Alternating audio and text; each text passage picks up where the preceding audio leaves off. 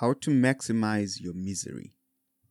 There are many books out there about how to be happy, but happiness is quite elusive. So, what if you had a different goal? What if instead of being happy, you wanted to maximize your misery?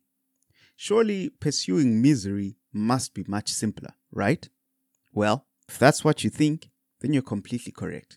It turns out the road to misery is the smoother one. No crazy curves, no thorns, no uphill, and no bumps. Misery is not out of reach for even the most fortunate of us. It's an equal opportunity servant. Like playing tennis or juggling, misery is a skill set that can be honed and perfected. And today, if you want to be unhappy, we know how to do it. We have the technology and we've perfected the art. In this article, I will teach you some strategies to become less happy. You may discover that you have already mastered many of them and practice them regularly. Regardless, you can always get better. Or worse, I guess. So sit back, my friends. Let me show you how to become the saddest saddle to ever do it. Number one, avoid all exercise. Typically, in these how to lists, we start with minor points and build up gradually to the more powerful ones at the end. On this list, I'm starting with the best. If you're only willing to do one thing, then take this one and it will get you there. Remain indoors as much as possible, preferably in one room, and be inert and unmoving. You don't want to let a beautiful day tempt you to go out for a walk, so close all of your windows and curtains and use artificial light only. Avoid anything vaguely related to exercise. This will keep any reward chemicals related to exercise out of your brain. Stillness will also guide you nicely to medical problems, which will keep you in bed, meaning even less movement. It's a vicious cycle. Sedentary people are more miserable, and miserable people are more sedentary. This is a very potent strategy, so maximize it. Avoid exercising religiously. Make your bedroom the all room. Live, work, eat, play, and sleep in the smallest space possible. And if you have to get out, drive everywhere you go even if it would be faster to walk. Number two, mess with your sleep. The second big ally you have in the journey of misery is insomnia. Its mere presence will be unpleasant, but it will also ruin your productivity. This is good because productivity might make you happy. Make sure that you never get into a regular sleep cycle. Vary your bedtime and wake times, at least twice a week. Even more is better. Sleep in late, preferably very late, on some, but not all days. Tell yourself you're making up for your sleep deprivation and sleep for long hours in the afternoon as well. You will feel terrible when you wake up early and when you wake up late. Irregular sleep is another really effective strategy because it also creates a vicious cycle. The more you vary your sleep, the harder regular sleep becomes, which makes your sleep more variable. You get the idea. The goal is to never sleep at the same time or wake up at the same time. But if you really want to take this further, then don't waste your time on sleep at all. Get by with as few hours of sleep as possible. There'll be plenty of time to sleep when you're dead. By reducing your hours of sleep, you'll reduce your concentration, dull your mood, and easily get overwhelmed by life's demands. You will be more irritable, less productive, less creative, and more prone to bad decision making. Tell yourself that you are too busy to waste your time on sleeping. Number three, maximize your screen time. Now that you're moving and sleeping as little as possible, you need something to do with all that extra time. Simply sitting still is boring and hard to maintain. It may also lead you to get into mindfulness and reflection. We don't want that. Instead, fill your time with screens. Boredom could also drive you to move, so let the screen entertain you. Tiredness could drive you to sleep, so let the screen keep you awake. Sort of, as long as it's possible. Always fall asleep with your phone in your hands and put your eyes back on it as soon as you wake up. Every moment your eyes are off the screen is a moment you might be drawn to something more productive, so keep your head down. When you tire of scrolling through your phone, turn on the TV. In fact, have the TV on while you scroll your phone. And if you're really looking for a challenge, have the TV on and scroll through your phone while you work on your computer. Convince yourself that you can multitask. Fortunately, on the screen, you have many allies competing to hold your attention for as long as possible. Let them reach you to pull you back every time you turn away. Turn on your notification bell, turn on vibrate, and if there's a notification light, turn that on as well. You want to make sure that you never miss an alert. When you sit down to work, first open your email, Twitter, Instagram, and Facebook just to make sure you missed nothing. Number four, stroke your negative emotions. Now that you have screens in front of you all the time, you might eventually scroll through all the things that interest you and get tempted to do something else. So read the news and get all the details. The news media companies will work tirelessly on your behalf and find, record, and report on every disaster, every refugee, and every detonated bomb. Screens can then play all these events for you repeatedly. Social media can provide blow by blow commentary from countless ill informed perspectives.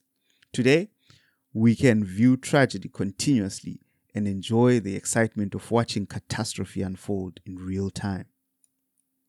Be well informed while doing nothing.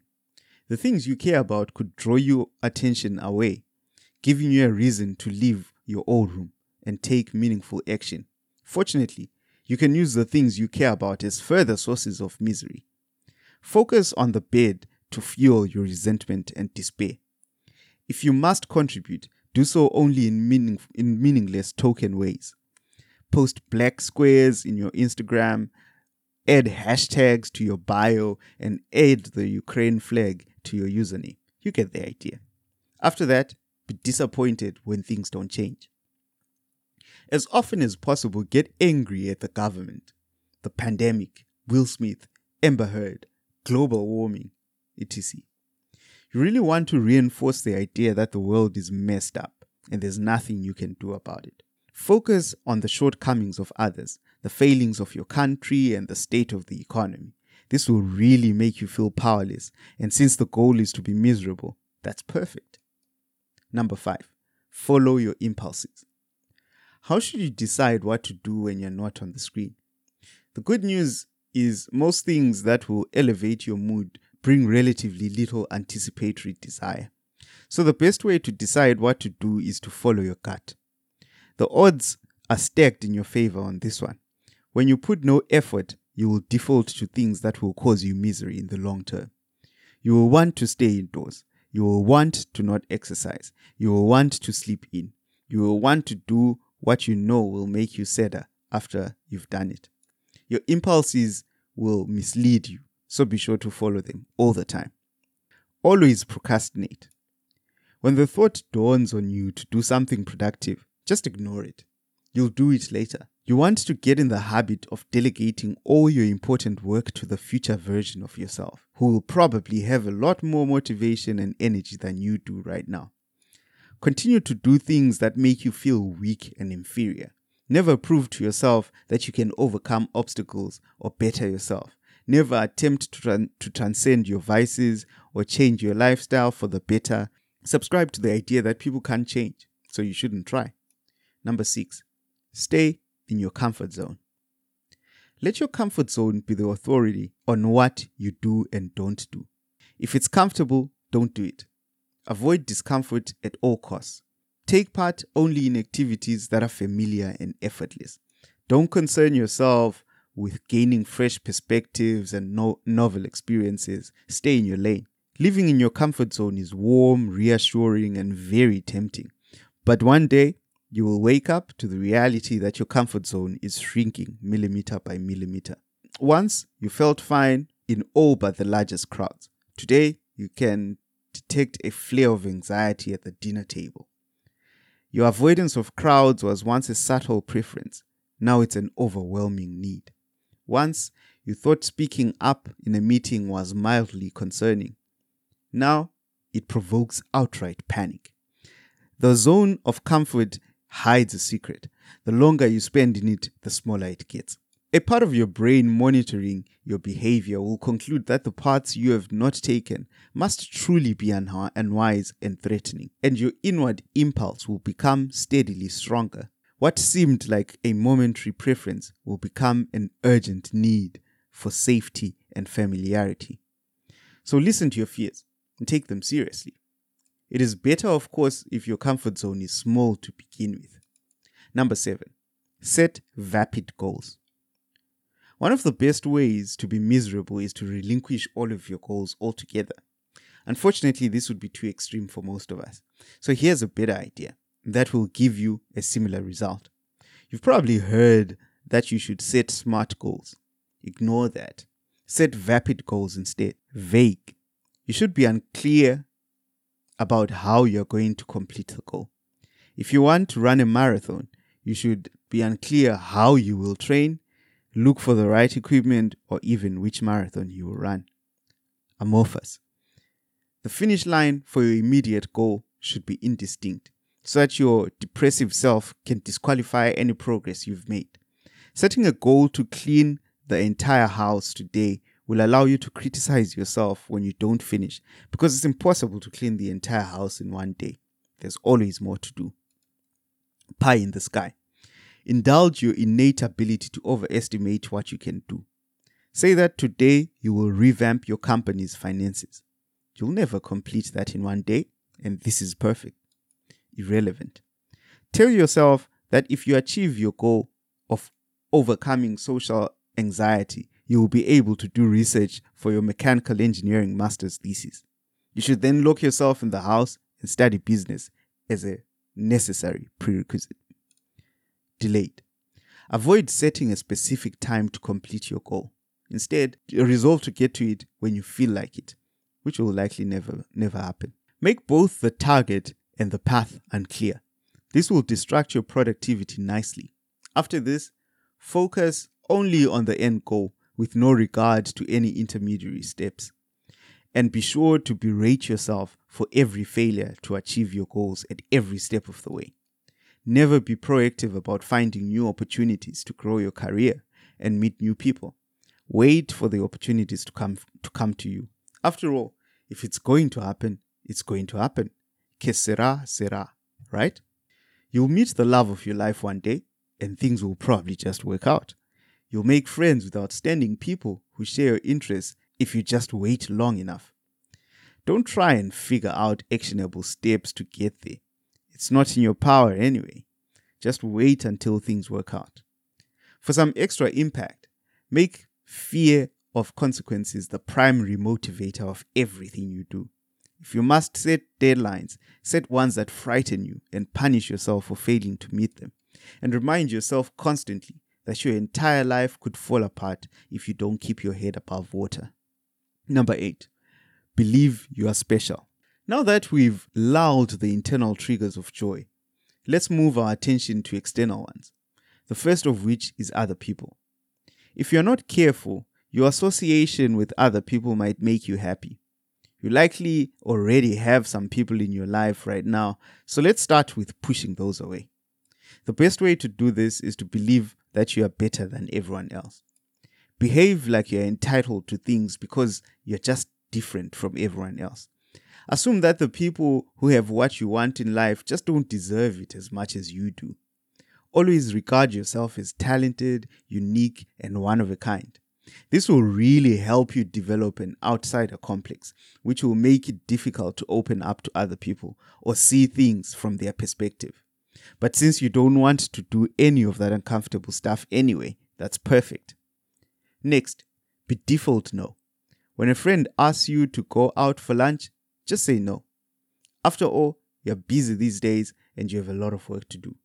When your manager gives you an opportunity to lead a new project at work, try to find any excuse to get out of it. The key here is to give everyone the impression that they should just let you do your own thing. Be so good at saying no that people stop asking you to do anything. This might become difficult at some point, a good way to stick to your ways is to be suspicious of people. Never give people the benefit of the doubt. Believe that everyone just wants to take advantage of you. Because of this, you should be guarded and put up walls to protect yourself emotionally. Assume the smiles that people give you are fake and their motives are always malevolent. And number nine, pursue happiness directly. It turns out a relentless pursuit of happiness is actually a fairly good way of producing its opposite. If the step so far have made you completely miserable, it's time for some clever maneuvering. Happiness is such an elusive goal that if you try to achieve it directly, you will achieve its opposite. So, to be truly unhappy, set your expectations for happiness very high. Imagine happiness as a place where happy people are happy all the time. This will turn happiness into a perpetual, unreachable state of bliss that no one has. See life not as it is, but as you wish it to be. Daydream of a day when things will be better. Fantasize about a life when all your problems are gone. You want to make sure that you mentally escape as much as possible to distract yourself from the obstacles of real life. Pour your mental energy not into fixing yourself or improving yourself, but into building up this fantasy to be as detailed as possible. Reflect daily about what you would buy if you won the lottery or became a celebrity. Constantly compare yourself to this mental picture and become resentful at the discrepancies.